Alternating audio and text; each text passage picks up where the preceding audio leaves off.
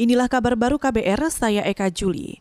Saudara Lembaga Advokasi Reformasi Hukum atau ICJR menilai pengecualian dalam rancangan undang-undang tentang larangan minuman beralkohol akan memunculkan diskriminasi. Aturan mengecualikan di antaranya untuk penggunaan adat, ritual keagamaan, wisatawan, farmasi, dan tempat-tempat yang diizinkan.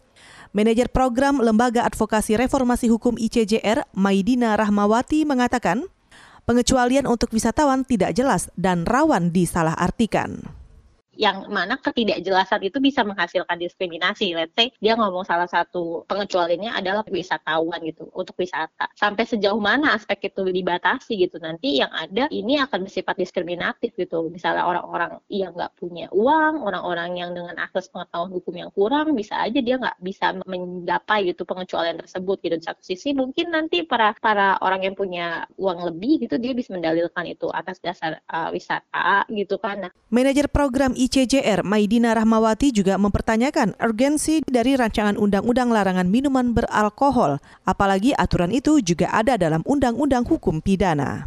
Kita ke soal bencana. Pemerintah menyampaikan rasa berduka atas bencana alam yang terjadi di beberapa negara tetangga pada bulan lalu. Menteri Luar Negeri Retno Marsudi mengatakan, ucapan duka dan simpati itu disampaikan bagi rakyat dan pemerintah yang tengah mengalami bencana. Beberapa negara ASEAN yaitu Kamboja, Laos, Thailand, Vietnam, dan Filipina mengalami bencana alam. Oleh karena itu, saya ingin menggunakan kesempatan ini untuk menyampaikan duka cita dan simpati kepada keluarga korban, rakyat, dan pemerintah Kamboja, Laos, Thailand, Vietnam. Itu tadi Menteri Luar Negeri Retno Marsudi.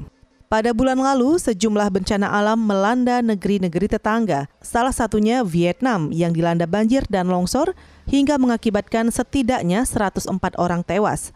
Selain itu, angin topan Goni di Filipina juga menewaskan 17 orang dan ratusan lainnya mengalami luka. Saudara Partai Liga Nasional untuk Demokrasi atau NLD memenangkan cukup kursi untuk membentuk pemerintahan berikutnya. Menurut hasil resmi pemilihan umum yang dirilis pada Jumat waktu setempat, partai berkuasa yang dipimpin politikus perempuan Aung San Suu Kyi telah memenangkan cukup kursi parlemen. Hasil terbaru dari pemilu 8 November mengonfirmasi bahwa Partai Liga Nasional untuk Demokrasi atau NLD Suci telah mendapat 300-an kursi di badan legislatif bikameral. Dari 400-an kursi yang sejauh ini diumumkan, sebanyak 60-an kursi lagi masih diperebutkan dan belum diumumkan. Saudara, demikian kabar baru. Saya Eka Juli.